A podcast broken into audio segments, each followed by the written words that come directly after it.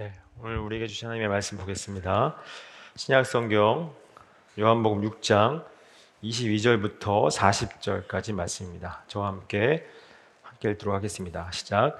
이튿날 바다 건너편에 서 있던 무리가 배 한 척 외에 다른 배가 거기 없는 것과 또 어제 예수께서 제자들과 함께 그 배에 오르지 아니하시고 제자들만 가는 것을 보았더니 그러나 디베다에서 배들이 주께서 축사하신 후 여럿이 떡 먹던 그곳에 가까이 왔더라.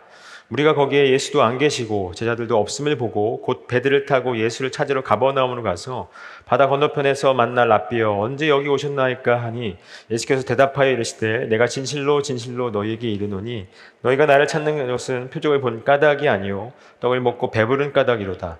썩을 양식을 위하여 일하지 말고 영생하도록 있는 양식을 위하여 하라. 이 양식은 인자가 너희에게 주리니 인자는 아버지 하나님께서 인치신 자니라 그들이 묻되 우리가 어떻게 하여야 하나님이 일을 하오리이까? 예수께서 대답하여 이르시되 하나님께서 보내신 일을 믿는 것이 하나님의 일이니라 하시니 그들이 묻되 그러면 우리가 보고 당신을 믿도록 행하시는 표적이 무엇이니까? 하시는 일이 무엇이니까? 기록된 바 하늘에서 그들에게 떡을 주어 먹게 하였다 함과 같이 우리 조상들은 광야에서 만나를 먹었나이다 예수께서 이르시되 내가 진실로 진실로 너에게 이르노니 모세가 너에게 하늘로부터 떡을 준 것이 아니라 내 아버지께서 너에게 하늘로부터 참 떡을 주시나니 하나님의 떡은 하늘에서 내려 세상에 생명을 주는 것이니라. 그들이 이르되 주여 이 떡을 항상 우리에게 주소서. 예수께서 이르시되 나는 생명의 떡이니 내게 오는 자는 결코 줄이지 아니할 터요. 나를 믿는 자는 영원히 목마르지 아니하리라 그러나 내가 너희에게 이르기를 너희는 나를 보고도 믿지 아니한도다 하였느니라. 아버지께서 내게 주시는 자는 다 내게 올 것이요 내게 온 자는 내가 결코 내쫓지 아니하리라. 내가 하늘에서 내려온 것은 내 뜻을 행하려 함이 아니요 나를 보내신 이의 뜻을 행하려 함이니라. 나를 보내신 이의 뜻은 내게 주신 자 중에 내가 하나도 잃어버리지 아니하고 마지막 날에 내가 다시 살리는 이것이니라. 내 아버지의 뜻은 아들을 보고 믿는 자마다 영생을 얻는 이것이니 마지막 날에 내가 이를 다시 살리리라 하시니라. 아멘. 하나님 감사합니다. 오늘도 말씀 앞에 섰습니다. 하나님 이 말씀을 통해서 오늘 생명의 떡이신 예수님을 만나게 하여 주셔서 어, 예수님께로 나오는 자는 결코 줄이지 않고 영원히 목마르지 않다 하셨사오니 오늘 시간을 통해서 아니 우리의 갈급함이 채워지는 은혜의 시간 될 수 있도록 인도하여 주시옵소서. 예수님의 이름으로 기도합니다. 아멘. 네. 어, 지난주에 우리는 어, 예수님께서 그 무리를 걷는 사건을 통해서 예수님이 왜 이 땅에 오셨는지를 어, 확인하는 시간이었습니다. 어, 예수님께서 이제 거친 파도 위에서 어, 제자들이 거친 파도 위에서 노를 젓고 있었죠. 근데 예수님께서 물 위를 걸어서 제자들에게 가십니다. 근데 표정이 다 처음 듣는 표정이신데요.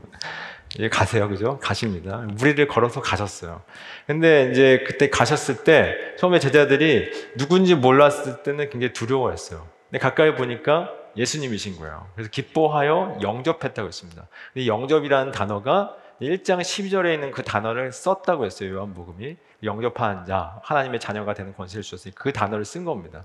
왜 괜히 쓴 게 아니었어요. 왜냐하면 영접하고 나니까 곧 그들이 가려던 땅으로 갔다라고 표현하고 있어요. 이 말은 뭐냐면 어, 예수님께서 무리를 걸으신 그 사건은 이 성경에서 말씀하고 있는 바다나 또 폭풍이나 홍수는 저주와 사망을 상징합니다. 근데 예수님은 생명이세요. 그래서 무리를 걸으신 건 단순히 그냥 무리를 걸은 그 얘기를 한 것이 아니라 생명이신 예수를 사망이 어찌할 수 없음을 보여주신 거예요. 그래서 그 위를 걸어서 가신 겁니다. 그래서 그 상태에서 교회를 상징하고 있는 제자들이 예수님을 영접했더니 그들이 가려던 곳에 이르렀다라는 표현은 곧 교회인 우리들이 예수님을 영접하지 않으면 갈 수 없는 겁니다. 그러니까 예수님이 함께 해야, 예수님을 영접해야만 어디 가는 거죠? 하나님 나라 가는 거예요. 그거를 표현하고 있는 겁니다. 근데 지금 앞서서 오병이어 사건이 있고 그 뒤에 지금 오늘 본문인 이 생명의 땅에 관한 강화가 나와요. 근데 그 중간에 그 무리를 걷는 사건이 나온 겁니다. 왜 나왔을까요? 오병이어 사건 이후에 많은 사람들이 예수님을 자신들의 임금 삼으려고 예수님을 쫓아갔어요. 근데 예수님은 그들을 피하십니다. 피하시고 나서 이 얘기가 나와요. 왜 나왔냐면 너희들이 원하는 그럼 메시아로 이 땅에 온 것이 아니다는 것을 보여주기 위해서 무리를 걸은 사건이 나온 겁니다. 그리고 나서 이제 생명의 떡에 대한 강화가 나오는데, 근데 예수님께서 어, 제자 사람들이 오병이어 사건을 경험한 사람들이 예수님을 말씀을 보니까 임금 삼으려고 했다라고 말씀을 하고 있어요. 임금이라는 표현은 아, 한 글자로 뭘 할 수 있을까요? 뭐라고 할 수 있을까요? 왕입니다. 왕. 왕은 기름 부음 받은 자예요. 다시 말하면 히브리어로 메시아입니다. 그럼 헬라어로 그리스도인 거예요. 그렇다면 지금 사람들이 예수님을 뭐로 여긴 거죠? 구원자로 여긴 거예요. 메시아로 여긴 겁니다. 그러면 예수님께서 이 땅 가운데 어떤 목적으로 오셨을까요? 구원자로 오셨어요. 그럼 사람들이 예수님을 구원자로 보고 예수님을 찾아왔다면 어떻게 보면 그들을 예수님께서 그들을 받아들여도 되잖아요. 그죠? 구원자로 여겼으니까. 근데 예수님이 오신 목적과 그들이 추구하는 메시아의 목적이 틀렸던 겁니다. 그들이 추구했던 메시아의 목적은 뭘까요? 자기들의 배를 채우기 위한 메시아를 구했었던 거예요. 자기들의 배. 조금 뭐 군사적인 메시아, 또 경제적인 메시아, 어떤 사회적인 메시아, 그런 메시아를 기다렸던 거고, 그런 메시아가 예수님이 그런 메시아가 될 것 같다라고 해서 왕을 삼으려고 했던 거예요. 근데 예수님은 그런 목적을 가지고 있다는 거였는데 오신 것이 아니었기 때문에 그들을 피한 겁니다. 그들을 피했는데 그들이 끝까지 쫓아와요. 예수님이 이제 제자들과 함께 그 바다 위에서 갈릴리 호수에서 배를 타고 가버나움을 가셨죠. 가셨는데 사람들이 예수님을 찾았는데 없었던 거예요. 근데 배는 한 척이었는데 예수님이 어떻게 했는지 몰랐겠죠. 어떻게든지 갔습니다. 가버나움을 가서 예수님을 찾아가요. 왜 찾아러 갔을까요? 임금 사모님을 찾아간 거예요. 임금 삼으려고. 그 모습, 그 이야기가 오늘 22절부터 25절입니다. 함께 읽도록 하겠습니다. 시작. 이튿날 바다 건너편에 서 있던 무리가 배 한 척 외에 다른 배가 거기 없는 것과 또 어제 예수께서 제들과 함께 그 배에 오르지 아니하시고 제자들만 가는 것을 보았더니 그러나 디베리아의 배들이 주께서 축사하신 후 여럿이 떡 먹던 그곳에 가까이 왔더라. 우리가 거기에 예수도 안 계시고 제자들도 없음을 보고 그 배들을 타고 예수를 찾으러 가버나움으로 가서 바다 건너편에서 만나 라비어 언제 여기 오셨나이까 하니 지금 사람들이 임금 삼으려고 예수님을 찾으러 간 거예요. 가버나움까지 자기들의 배를 채우기 위해서 예수님을 찾아간 겁니다. 근데 예수님을 찾아온 이들을 예수님 뭐라고 말씀하시냐면 이렇게 말씀하세요. 함께 읽도록 하겠습니다. 26절입니다. 함께 시작. 예수께서 대답하여 이르시되 내가 진실로 진실로 너희에게 이르노니 너희가 나를 찾는 것은 표적을 본 까닭이 아니요 떡을 먹고 배부른 까닭이로다라고 말씀하고 있어요. 지금 예수님을 찾아왔는데 뭐라고 말씀하시냐면 너희들이 나를 찾은 것은 표적을 본 까닭이 아니다. 이 표적을 하는 것은 뭐냐면 앞으로 일어날 앞으로 성취될 일을 미리 보여준 겁니다. 그러니까 오병이어가 어떤 거냐면 단순히 배고픈 사람들의 배를 채우기 위한 사건이 아니었던 거예요. 그건 표적이었던 겁니다. 무슨 표적이었을까요? 단순히 그들의 배를 채운 것이 아니라 예수가 생명의 떡이라는 사실을 증거하기 위해서 미리 보여준 거예요. 그림으로. 근데 그걸 알고 온 게 아니라는 겁니다. 그걸 알고 온 것이 아니라 뭐 때문에 왔냐? 떡을 먹고 배부른 까닭이다. 떡을 먹고 배불렀기 때문에 그럼 왜 찾아왔을까요? 표적을 보고 찾아온 것이 아니라면 뭘, 왜, 왜 찾아왔을까요? 자신들의 배를 채우기 위해서 예수님을 찾아온 거예요. 한번 생각해 봤으면 좋겠습니다. 우리가 지금 이때, 이때 당시에 사람들이 자신들의 배를 채우기 위해서 예수님을 찾아왔어요. 근데 그들이 그들에게 예수님이 너희들은 표적을 보고 따라온 것이 아니라 나한테 온 것이 아니라 너희들의 배를 채우기 위해서 왔다. 그러면 오늘날의 그리스도인들은 어떨까요? 이때 사람들도 자신들의 배를 채우기 위해 왔어요. 그렇다면 오늘날의 그리스도인들 저를 비롯해서 이 자리에 앉아 계신 분들 가운데 이 자리에서도 두 부류가 있다는 겁니다. 어떤 부류일까요? 자기들의 배를 채우기 위해서 이 자리에 와 계신 분이 있다라는 거예요. 생명을 위해서 오신 분도 분명히 있겠지만 자기들의 배를 채우기 위해서 예수님을 찾는 분이 있다는 겁니다. 어떻게 보면 대부분이 아닐까라는 생각이 들어요. 대부분 자기들의 배를 채우기 위해서 예수님을 찾습니다. 나는 아니야 라고 생각하신 분도 혹 있을 수 있겠지만 어쩌면 우리는 여기에 벗어날 수가 없는 거예요. 지난주에 제가 말씀을 드렸지만 예수님이 생명의 떡으로 이 땅에 오셨습니다. 그죠? 예수님은 생명을 위해서 오셨어요. 영원한 생명을 위해서. 그렇다면 영원한 생명을 필요로 합니다라고 하는 그 고백은 누구에게 필요로 할까요?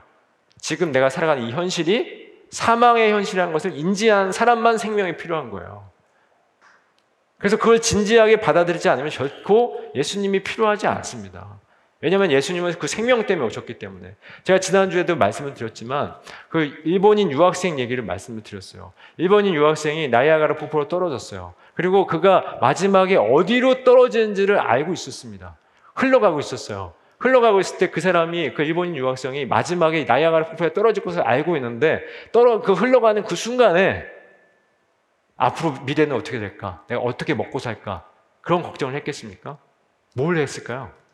살려주세요. 그 예수님밖에 없었던 거예요. 마지막에 죽는다는 사실을 알고 있기 때문에. 근데 우리도 지금 그런 상태에서 흘러가고 있는 거예요. 우리는 지금 지난주에 얘기했지만 우리는 지금 늙어가고 있는 것, 저 늙어간 것이 익어가고 있다고 뭐 그런 저희 노사연 씨의 그 가요, 가요가 있지만 가수, 노래가 있지만 우리는 늙어가고 있는 것이 익어가는 것이 아니라 우리는 제가 지난주에 뭐라고 했죠? 죽어가는 거예요.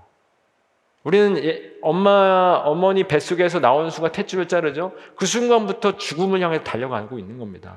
여러분 한번 생각해 보십시오. 지금 다 핸드폰을 갖고 계실 텐데 핸드폰을 충전하면 충전했을 때 몇 퍼센트죠? 100%입니다. 근데 이제 외출 나갔을 때 그런 이제 그 충전할 수 없으니까 그걸 이제 분리해서 가지고 가요. 그러면 하루 종일 가지고 있으면 점점 어떻게 떨어질까요? 90%, 70%, 80%, 90%, 80%, 70%, 50% 점점 떨어져요. 그죠? 그래서 0%가 되면 어떻게 되죠? 다시 충전을 해요. 충전을 하지 않으면 아무 쓸모가 없는 거예요. 버려지는 겁니다. 마찬가지로 영원한 생명이신 하나님께 우리가 플러그인 되지 않으면 우리는 계속해서 떨어지는 거예요. 여러분이 지금 20대입니까? 그럼 80 남은 거예요. 퍼센티지가. 여러분이 40대입니까? 그럼 60% 남은 거예요. 여러분이 60대입니까? 그럼 40% 남은 겁니다. 그러니까 우리의 제한된 자원으로 살고 있는 거예요. 근데 이, 지금 이게 생명이고 우리가 살고 있는 겁니까? 그렇지 않아요.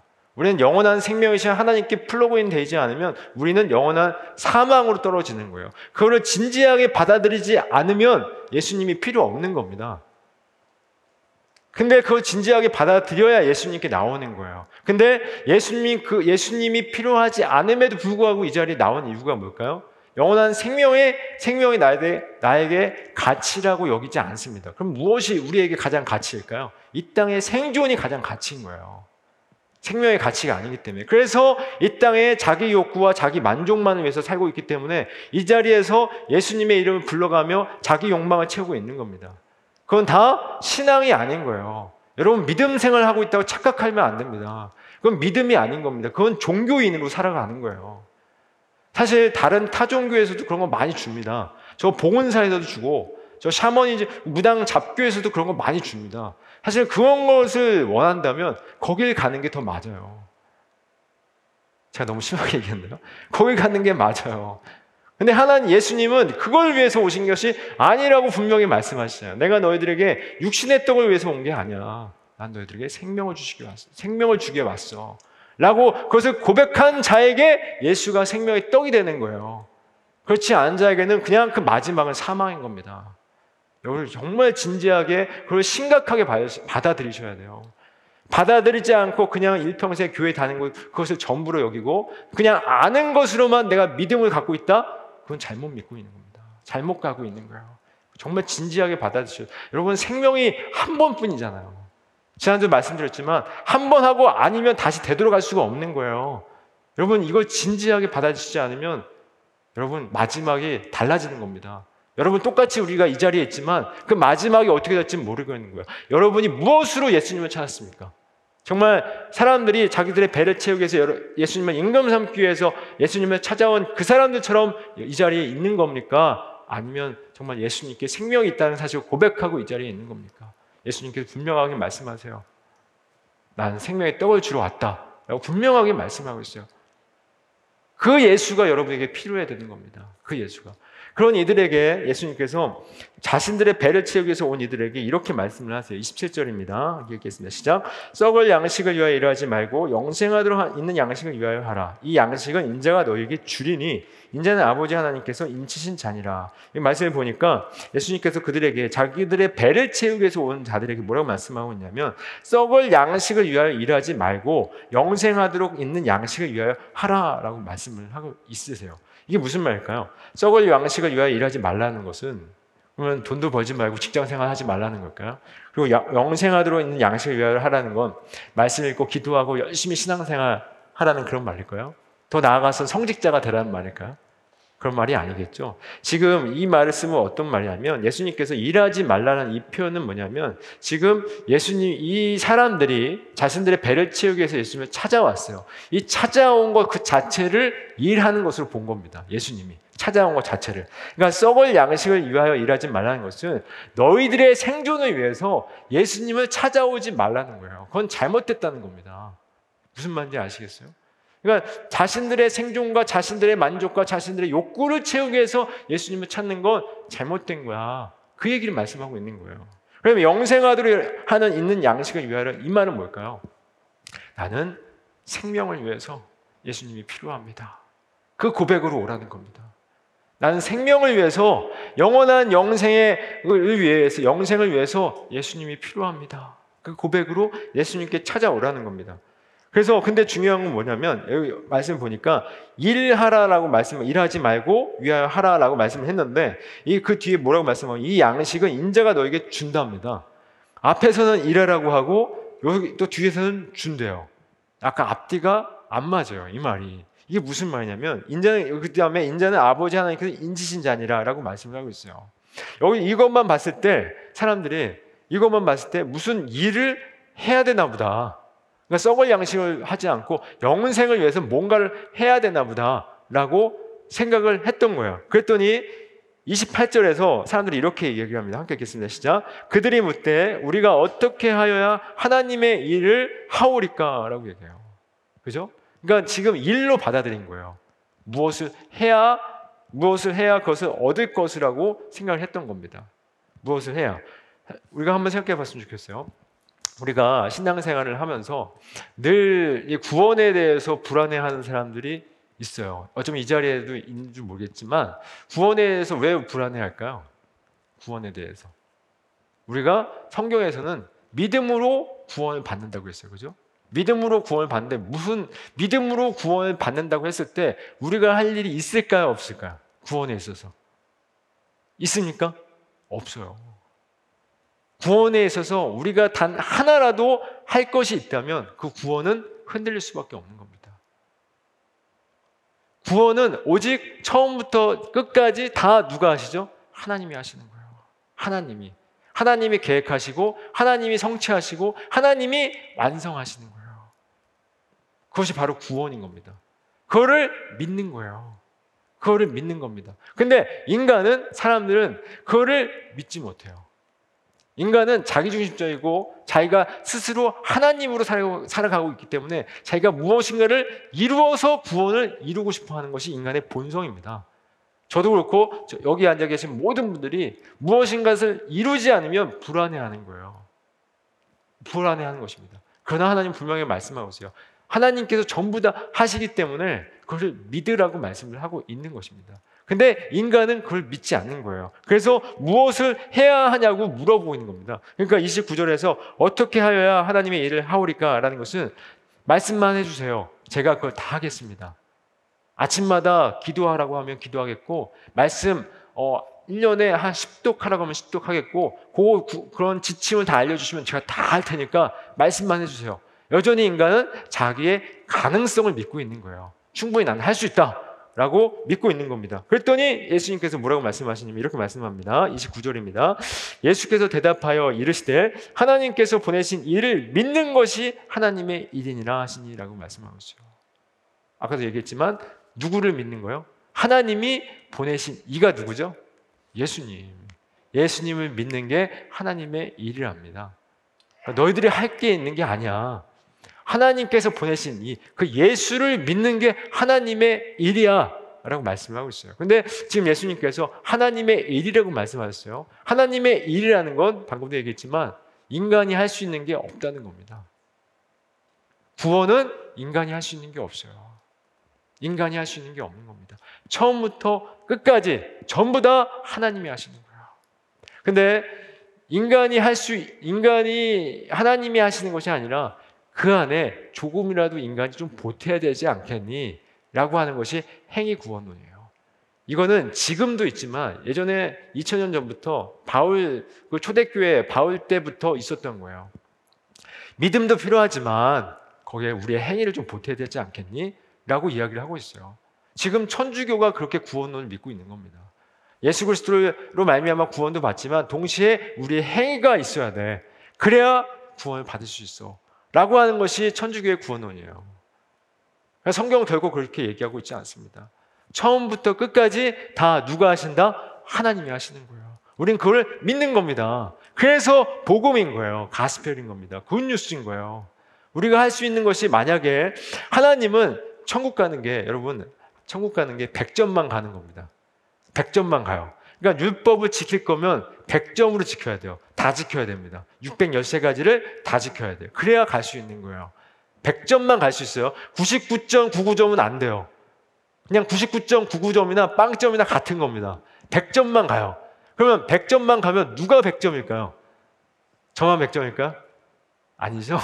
여러분 이 자리에서 100점 맞을 자신 있으십니까? 아무도 못 받습니다. 누구만 100점이죠? 예수만 100점인 거예요. 그래서 예수 안에 있는 자들이 가는 거예요. 그러니까 100점이신 예수 안에 우리를 집어넣어서 그 예수만 구원을 받는 거예요. 그 안에 우리는 그냥 은혜로 구원을 받는 거예요. 우레로. 그래서 은혜인 거예요. 그래서 선물인 겁니다. 우리가 자격이 있어서 가는 걸까요? 결코 그렇지 않습니다. 100점만 가는데 그 100점은 예수. 그래서 예수 안에 있는 자들만 가는 거예요. 그래서 예수가 그래서 사도 바울이 엔 크리스토 그리스도 안에서 그리스도 안에서라는 단어를 그렇게 많이 쓰는 겁니다. 서신서에서. 그렇다면 여러분이 그리스도 안에 있음을 확신하십니까? 그걸 믿으십니까? 그럼 가는 거예요. 우리가 한번 생각해 봤으면 좋겠어요. 우리 그리스도인들이 착각하고 있는 게 인생 속에서 어느 순간 나는 완성된 단계가 딱 이르게 될 거다. 지금 내가 좀 부족하지만 완성 단계가 딱 이르게 될 거라고 생각을 하세요. 하시죠? 아, 조만간. 그런 단계가 딱 될 거다라고 생각하지만 평생토록 그 단계가 올까요? 결코 안 옵니다. 착각하지 마세요. 그런 날은 안 와요. 어느 정도 내가 수준이 딱 돼서 100점 딱 맞고 갈 거다. 그런 날은 안 옵니다. 만약에 그런 날이 오면 예수가 필요가 없는 거예요. 그런 날이 그렇게 안 되기 때문에 예수가 여러분에게 필요한 겁니다. 근데 우리들은 여전히 나의 가능성을 믿어요. 난할 수 있다는 거죠. 지금 사람들이 어떻게 하여야 하리까? 하나님의 일이 뭡니까? 내가 할 테니까 말씀해 주세요. 라고 얘기하고 있죠. 이것은 이 사람들의 말만이 아닙니다. 우리도 이러고 있어요. 내가 하겠다는 거예요. 내가 하겠다는 겁니다. 왜냐하면 하지 않으면 불안하기 때문에. 그래서 우리는 여전히 은혜를 얘기하고 있지만 행위도 여전히 갖고 있어요. 그래서 내가 이걸 행위를 하지 않으면 여전히 스스로를 어떻게 하죠? 정죄합니다. 우리 스스로 정죄 많이 하잖아요. 내가 그걸 하지 않았기 때문에. 그래서 구원에 대해서는 불안해요. 구원은 우리의 행위로 가는 게 아니라는데 은혜로 가는 거라는데 예수님으로 말미암아 가는 거라는데 여전히 우리는 불안해하고 있어요. 그 이유는 여전히 행위로 행위에 나에게 묶여 있는 겁니다. 그건 복음이 아닌 거예요. 여러분 지금 당장 죽으면 천국 갈 수 있습니까? 만약에 우리가 지금 당장 천국 가면 누구 때문에 가는 거죠? 예수님 때문에 가는 거예요. 그걸 믿음을 확신하십니까? 그럼 된 겁니다. 근데 여전히 불안해하고 있다면 이것도 못해서 이것도 못해서 이것도 못해서 스스로 불안한다면 여전히 여러분들의 행위 구원한 적과 다를 게 없어요. 그걸 완전히 해소시키기 위해서 천주교를 천주교가 그런 구원을 만들어 준 겁니다. 꼭 잊으시면 안 돼요. 우리는 행위로 구원을 받는 것이 아니라는 사실 잊으시면 안 돼요. 그래서 예수님께서 이렇게 말씀하죠. 하나님께서 구하신 일을 믿는 것이 하나님의 일이다. 라고 믿음으로 구원을 받는 거라고 얘기를 했고, 영생은 하나님이 하신 일. 그러니까 하나님이 이 땅에 예수를 보내셔서 십자가에 못 박혀 죽으심으로 말미암아 그 예수로 말미암아 구원받다는 이 하나님이 하신 일을 믿는 건데, 여전히 사람들은 자기의 행위를, 자기의 가능성을 믿어요. 그래서 30절, 31절에서 이렇게 얘기합니다. 함께 읽겠습니다. 시작. 그들이 묻되 그러면 우리가 보고 당신을 믿도록 행하시는 표적이 무엇이니까 하시는 일이 무엇이니까 기록된 바 하늘에서 그들에게 떡을 주어 먹게 하였다 함과 같이 우리 조상들은 광야에서 만나를 먹었나이다라고 얘기했어요. 지금 예수님이 하나님의 일은 하나님의 일은 하나님 보내신 일을 믿는 것이라고 믿음을 얘기했어요. 그랬더니 이렇게 얘기합니다. 뭐라고 얘기하냐면 그러면 내가 믿을게요. 내가 믿을 테니까 표적을 보여달라는 거예요. 그러더니 무슨 얘기를 하냐면 우리 조상들은 광야에서 만나를 먹었습니다. 그러니까 광야에서 만나를 떨어진 그 표적을 보여주시면 내가 믿겠다는 겁니다. 그건 뭘까요? 믿음의 주체가 지금 누구죠? 하나님입니까? 나입니까? 믿음의 주체가 나인 거예요. 내가 보여주면 내가 믿을게요. 라고 얘기하고 있어요. 여러분 한번 생각해 봤으면 좋겠어요. 정말 기적을 보면 믿을 수 있을까요? 믿을 수 있을까요, 정말? 기적을 보면? 기적을 본다고 믿는 것이 아닙니다. 예전에 제가 아는 그 목사님이 계세요. 목사님이 아버님이 계셨는데 그분이 그 폐암 말기였어요. 병원에서도 준비하라고 얘기했어요. 왜냐하면 여기 다른 장기가 다 퍼졌기 때문에 거의 뭐 병원에서는 손 쓸 수가 없었다고 그래요. 근데 근데 그 목사님 아버님이 예수를 안 믿으셨대요. 근데 이제 폐암 말기임에도 불구하고 이제 목사님과 그 사모님이 열심히 기도를 했어요. 열심히 기도를 했는데 근데 어떤 일이 벌어졌냐면 그 사진을 찍으러 갔는데 그 폐암이 암세포가 완전히 사라진 거예요. 완전히 단 하나도 보이지 않도록 기적을 경험한 거죠. 근데 그 아버님이 예수를 안 믿었어요. 그러면 그 사건 이후에 어떻게 됐을까요? 예수를 믿었을까요? 끝까지 안 믿었습니다. 그런 기적을 경험했어도 에도 불구하고 그러니까 믿음이라는 건 기적을 경험해서 내가 기적을 경험했기 때문에 믿는 게 아니에요. 믿음은 주시는 겁니다. 줘야 믿는 거예요. 주셔야 믿는 거예요. 히브리서 12장 2절 말씀이 이런 말씀이 있어요. 상반절만 제가 읽어볼게요. 12장 2절 시작.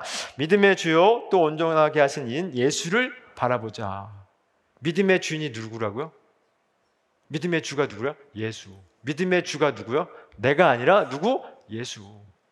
로마서 로마서 1장 17절 말씀에 이런 말씀이 있어요. 함께 읽겠습니다. 시작. 복음에는 하나님의 의가 나타나서 믿음으로 믿음에 이르게 하나니 기록된 바 오직 의는 믿음으로 말미암아 살리라 함과 같으니라고 말씀하고 있어요. 이 유명한 말씀이죠. 오직 의는 뭐로 산대요? 믿음으로 산대요. 근데 이 믿음이 우리 안에서 생성된 게 아니랍니다. 여기 말씀해 보니까 복음에 하나님의 의가 나타나서 복, 믿음으로 믿음에 이르게 한답니다. 이게 무슨 말이냐면 하나님이 하나님이 주신 그 믿음이 우리 안에서 주관적으로 고백되어지는 거예요. 먼저 주셔야 믿는 겁니다. 그게 오직 의인은 믿음으로 말미암아 살는 그 믿음인 거예요. 그러니까 우리 안에서 어떤 노력과 열심으로 생성된 게 아니라 주셔야 그 객관적인 믿음을 받고 주관적으로 고백되는 게 이 말씀인 거예요. 믿음으로 믿음에 이르게 한다는 이 말씀이. 그러니까 믿음이라는 건 주셔야 믿는 거지 주시지 않으면 믿지 못하는 겁니다. 그렇다면 여러분들이 믿음이 있습니까? 그렇다면 그 믿음은 하나님이 주신 거예요. 주셨기 때문에 우리가 예수를 그리스도로 고백하고 있는 겁니다. 그 믿음은 하나님이 주셔야 믿는 거야. 근데 사람들은 믿음의 주체가 누구라고 생각하죠? 바로 나 자신이라고 생각합니다. 내가 믿는다고 생각을 해요. 내가.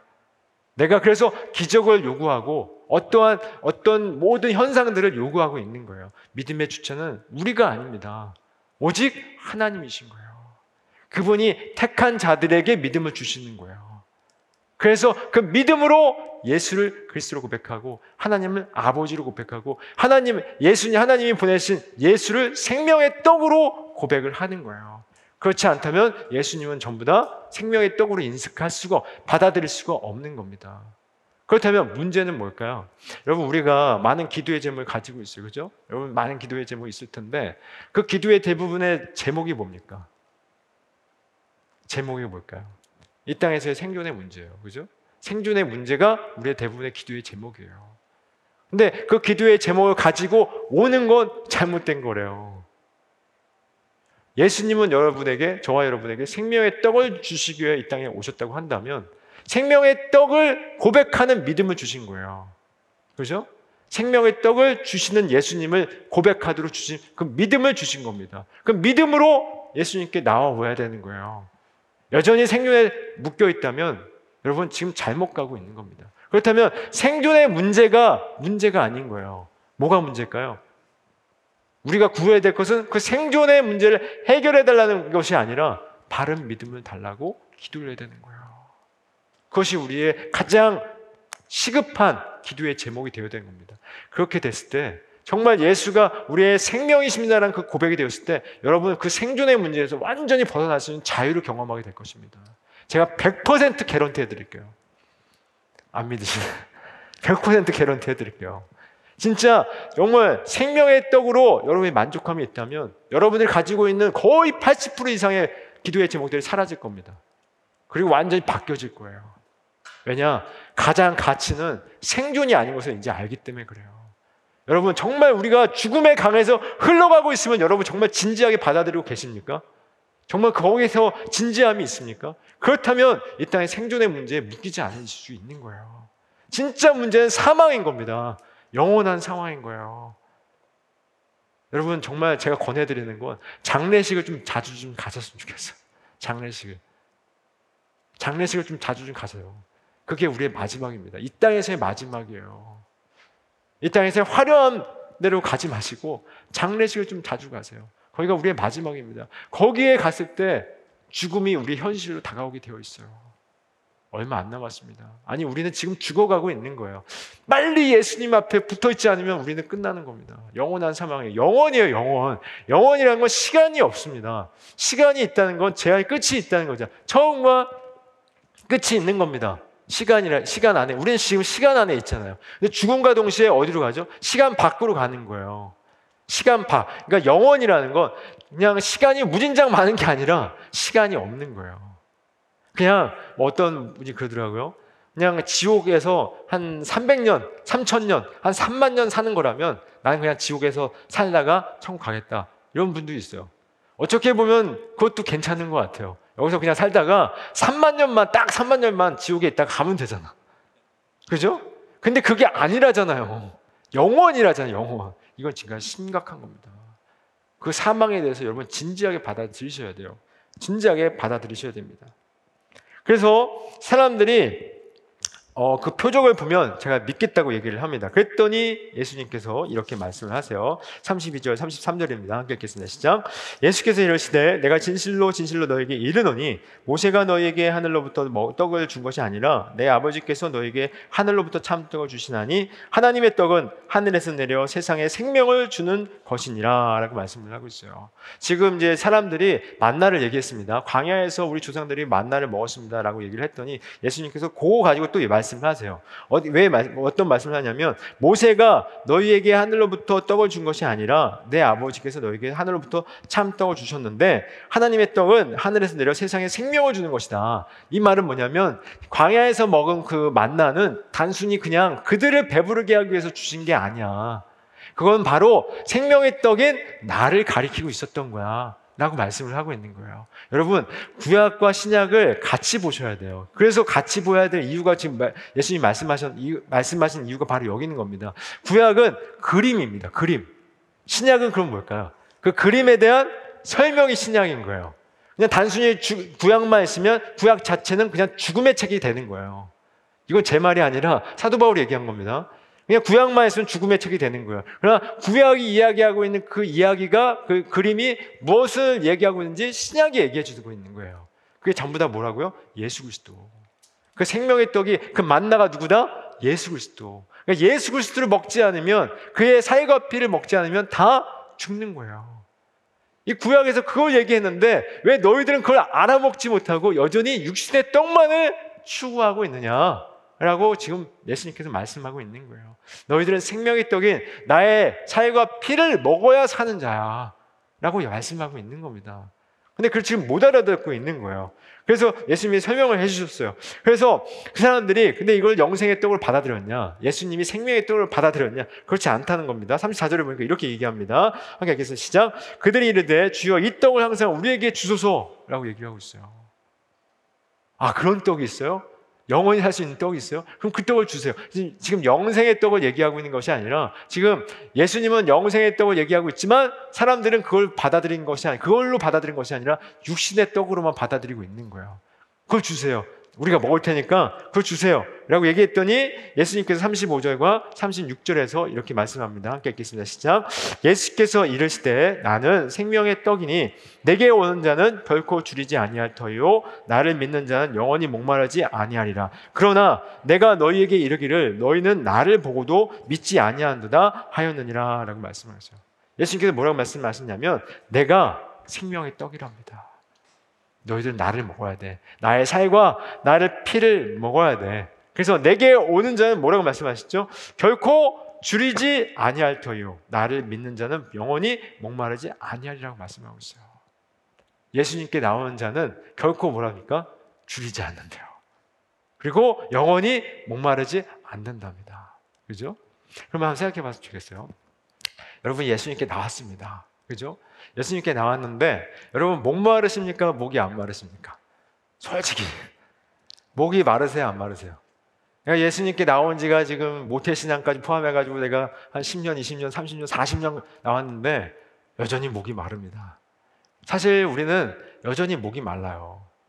목이 마르지 않은 척을 할 뿐이지 왜냐면 목 마른다고 하면 신앙이 없는 것처럼 보이니까 목이 마르지 않은 척을 하는 거지 여전히 목 말아요.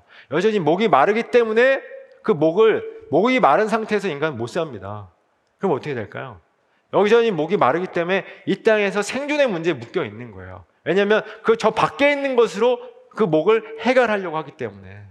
근데 아무리 채우고 채워도 해결이 될까요? 안 될까요? 해결이 안 됩니다. 그래서 우리는 인간은 중독이 되는 거예요. 그리고 거기 집착하는 겁니다. 그것이 사람이 될 수도 있고, 쇼핑이 될 수도 있고, 어떤 마약이 될 수도 있고, 알코올이 될 수도 있는 거예요.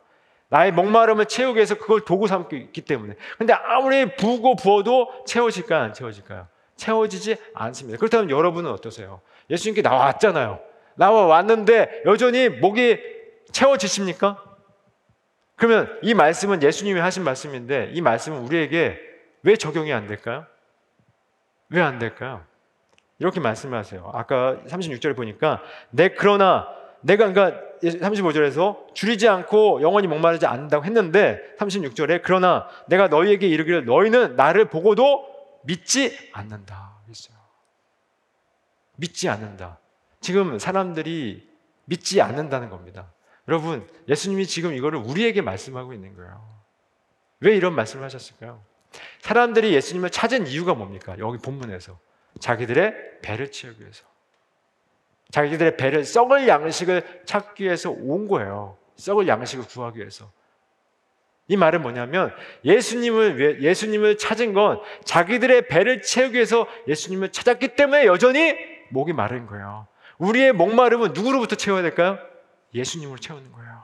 근데 자기 썩을 양식을 구한 사람들은 예수님의 힘을 빌어 그 세상의 것을 얻어서 그걸 채우려고 하는 거예요. 그러니까 여전히 목이 마른 겁니다. 우리의 목마름과 우리의 이 공허는 누구로부터 누구 누구로 채워야 될까요? 예수 그리스도로 채워야 되는 겁니다. 그 생명의 떡이신 예수로 채우는 것이지 예수의 도움을 받아서 예수의 힘을 빌어 세상의 것을 내 안에 채우면 여전히 늘 목마름에서 허덕거리고 있는 겁니다. 그래서 생존의 문제에서 벗어날 수가 없는 거예요. 예수님이 분명히 말씀하십니다. 그러나 내가 너에게 이르기를 너희는 나를 보고도 믿지 않는도다. 라고 말씀하고 있는 거예요. 어쩌면 이것을 분명 우리에게 말씀하고 있는 겁니다. 우리에게 말씀하고 있는 거예요. 바르게 믿지 않으면 여러분 그 마지막의 결과가 완전히 달라지는 거예요. 지금 우리가 어떤 분들은 예수 나의 생존을 위해서 이곳에 오신 분도 계시고 정말 이 죽음의 비참함을 깨닫고 생명을 위해서 이 자리에 오신 분도 계세요. 근데 겉으로는 똑같습니다. 그죠? 신앙생활 하는 것도 똑같이 보여요. 그러면 그 마지막은 완전히 달라지는 겁니다. 이거 진지하게 받아주셔야 돼요. 이건 심각한 겁니다. 생명이 걸린 문제예요. 생명이. 정말 이거는 무겁게 받아들이셔야 돼요. 예수가 아니면 생명이 없는 겁니다. 그 예수를 여러분 정말 믿음으로 붙잡고 계시나라는 거예요. 그렇지 않으면 그 마지막은 완전히 달라지는 겁니다. 정말 예수님을 믿음으로 고백한 한 여인이 나오죠. 요한복음 4장에 누가 나오냐면 사마리아 여인이 나옵니다. 이 모습을 그대로 한 사람이었어요. 사마리아 여인은 어떤 사람이었을까요? 사마리아 여인은 어, 남편만 다섯이 있었고 여섯 번째 남편도 남편이 아니었습니다. 굉장히 본인에게 굉장히 수치였어요. 부끄러움이었습니다. 그래서 언제 물을 길르러 가냐면 한 제일 더운 날 정오에 물을 길르러 가요. 근데 그때 예수님이 만남 예수님을 사마리아인과 만납니다. 예수님과 만나요. 근데 예수님께서 어, 사마리아인을 만나면서 예수님께서 갑자기 그러니까 예수님께서 내가 너에게 영원히 목마르지 않는 물을 줄게라고 말씀을 하셨어요. 그랬을 때 이 여인이 뭐라고 얘기냐면 어 그런 물이 있어요? 정말 그런 물이 있으면 내가 이곳에 정말 사람들한테 부끄럼 당하지 않도록 물 길러 오지 않도록 정말 그 물을 달라고 얘기를 해요. 그냥 육신의 물을 달라는 거죠. 근데 예수님은 영원한 영생의 물을 준다고 하셨는데 그랬더니 갑자기 예수님 뭐라고 말씀하시냐면 네 남편을 데우려고 얘기해요. 네 남편을 데리고 와라. 이 남편은 이 여인의 수치였어요. 감추고 싶은 수치였습니다. 근데 갑자기 그걸 드러내시는 거예요. 왜 드러내셨을까요? 그 수치를 드러내니까 뭐라고 이 여인이 고백을 하냐면 당신이 선지자입니다. 라고 얘기를 해요. 그러더니 갑자기 이제 선지자 얘기가 나오는데 갑자기 예배에 대한 이야기가 나오고 예수님이 내가 그리스도라고 얘기를 하세요. 그러더니 그 여인이 어떻게 하냐면 물동이를 버려버리고 버려버리고 동네로 갑니다. 내가 메시아를 만났다. 구원자를 만났다고 동네로 갑니다. 어떤 왜 이런 일이 벌어졌을까요? 그 여인은 물동이 버리면 안 돼요. 물동이 버리면 큰일 납니다. 자기의 목마름을 채울 수 있는 그 물동이를 버리면 안 됨에도 불구하고 버렸어요. 왜 버렸을까요?